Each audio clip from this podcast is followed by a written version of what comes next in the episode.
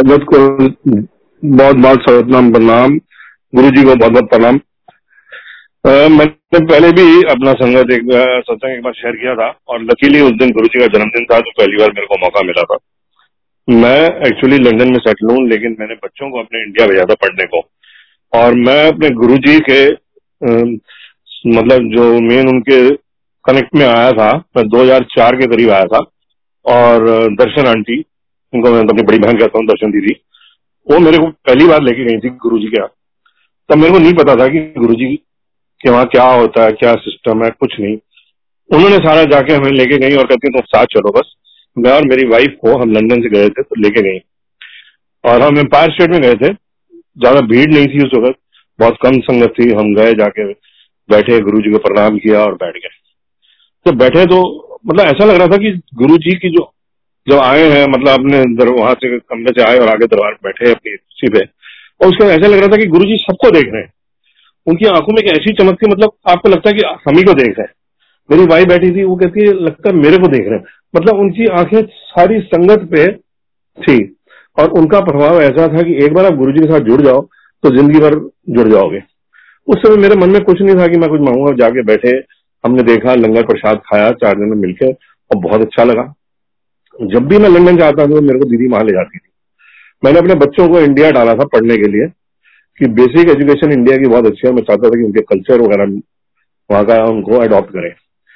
लेकिन because of my parents there also generation gap बहुत था। बच्चों को थोड़ा इंक्रीज होना था, लेकिन फिर भी मैंने अपनी वाइफ को भेजा। मैंने कहा, चलो, मैं यहाँ रहता हूँ, तुम जाके बच्चों को देखो ताकि पढ़ाई में ध्यान दे। बच्चे फिर भी वो दादा दादी को तो जिसे कहते हैं ना, मस्का मार के अपना, मस्त होके काम अपना घूमते फिरते थे, अपना खूब खेलते कूदते थे। बचपन में वो जैसे होता ना, पढ़ाई नहीं करते।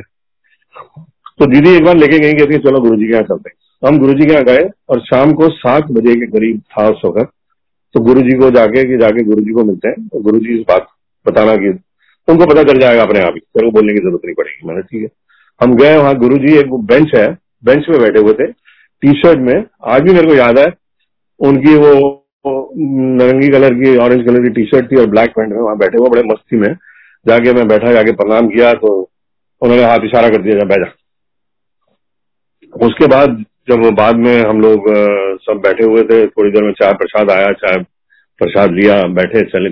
गुरु जी अपने कमरे में गए, फिर वो तैयार होके आके तो कुर्सी पे बैठे, जब वक्त आया लंगर वगैरह करने के बाद, हमने उनका दर्शन करने को गए। तो जाते जैसे मैंने उनके दर्शन किए उनके पैर छुए अरे की गल है? पढ़ते नहीं? बदमाशी कर दे जा वोटी मेरी वोटी कहते हैं। राधना एक ओम ले आई चांदी का दोनों बच्चे आते हैं और मंडे नु आना। चलो, ऐश करो। उनका हर वर्ड में एक बात होती थी, ऐश करो। खैर, हम गए मंडे में जाके देखे और आप यकीन नहीं मानेंगे, मेरे बच्चों ने ओम पहना हुआ है। मेरे बच्चे यूनिवर्सिटी में पढ़ गए। मतलब ये सब गुरु जी का ही काम था कि उनको पढ़ा लिखा के बड़ा कर दिया। जब भी हम लंदन जाते थे को मिलते थे। एक बार मेरा एक्सीडेंट हो गया, बहुत ज़बरदस्त। गाड़ी पूरी एक साइड पे मेरी वाइफ और मैं रात को जा रहे थे, बहुत लेट थे। एक ट्रक ने मारा और एक तरफ़ दब गई बिल्कुल। और ऐसी दबी की मतलब कोई भी अगर बैठा होगा तो वहाँ उसको ज़रूर चोट आती। हमें खरोच तक नहीं आई, गाड़ी मेरी पूरी घूम गई। घूम के वापस आई और हम वापस अपना गाड़ी चल पड़ी सड़क पे। अगले दिन एक किस्मत थी कि हम गुरु जी का जाना ही था। हम लोग गए गुरु जी जैसे ही उनका हमारा नंबर आया, जैसे ही मेरे को देखा गुरु जी ने, बोला मरदा मरदा बजिया। मैं हैरान, मैं कहा गुरु जी को कैसे पता? मतलब ये होता है गुरु जी का, एक बार संगत में जुड़ जाओ और वी लकी कि हम लोगों ने गुरु जी को उस समय देखा, हम ज़्यादा टाइम नहीं बिता पाए, क्योंकि हम लोग हमेशा लंदन आ जाते थे वापस। जब भी मौका मिलता था, हम ज़रूर जाते थे।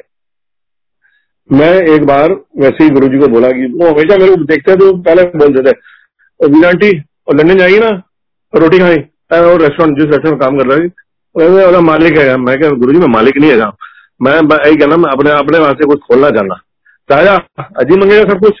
अगली बार आई फिर गल कराएँगे। जा जाए तक तो मतलब उनका हमेशा ये होता था, मैंने फिर उनकी मर्ज़ी नहीं थी कि मैं जहाँ काम कर रहा था, उसको छोड़ के इतनी अच्छी जगह छोड़ के, उसी को मैं संभाल लू। लेकिन उस समय क्या हुआ कि अपना मैंने सुन ली, नहीं सुनी, मैंने अपना खोल दिया लेकिन गुरु जी ने फिर भी मेरा साथ नहीं छोड़ा और मेरे को इतने साल उन्होंने उस काम को बचाते रहे, करते रहे। बिल्कुल ठीक रहा, बच्चे भी बड़े हो गए, सब कुछ हो गए।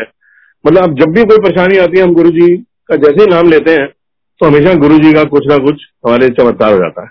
पीछे लास्ट ईयर मैं घर बदलना चाहता था और रोज गुरु जी का मैसेज आता था, जा उन तेरे सारे दुख दूर कर देते हैं। उन घबरा नहीं, तेरा सब काम ठीक हो जाना है। और आप यकीन नहीं मान मानोगे, मेरे को किस्मत में ऐसा अच्छा घर मैंने खरीदा और उसका नाम रोज बैंक, चारों तरफ़ आगे भी और पीछे भी गुलाब के फूल। और कई बार ऐसा लगता है कि गुलाब की खुशबू आती है। आज मेरी वाइफ का जन्मदिन है, आराधना का, और आज सुबह ही वो कहती है मेरे को देख के किचन के कहते गुरु जी का गिफ्ट आ गया मैंने, क्या? और खिड़की में हम देख रहे हैं कि हमारी बिल्कुल खिड़की में, किचन की खिड़की में पहले देखा तो एक रेड रोज वहाँ पर। ऊपर आए कमरे में, ऊपर आके कमरे में देखा तो वहाँ पे भी एक रेड मैंने कहा, यार, ये तो कमाल हो गया तो गुरु जी का ही सारी देन है। उनका आशीर्वाद मतलब आज तेरे को पूरी ब्लेसिंग मिल गई। तो आज मेरा पूरा मन था कि मैं अपना सत्संग करूँ और मैं गुरु जी को प्रणाम करूँ और शुक्राना करूँ कि गुरु जी हमारे साथ हमेशा रहो। हम आपकी बस कृपा है, हमारे सर पर तो सब ठीक है। हम बहुत खुश हैं। जय गुरु जी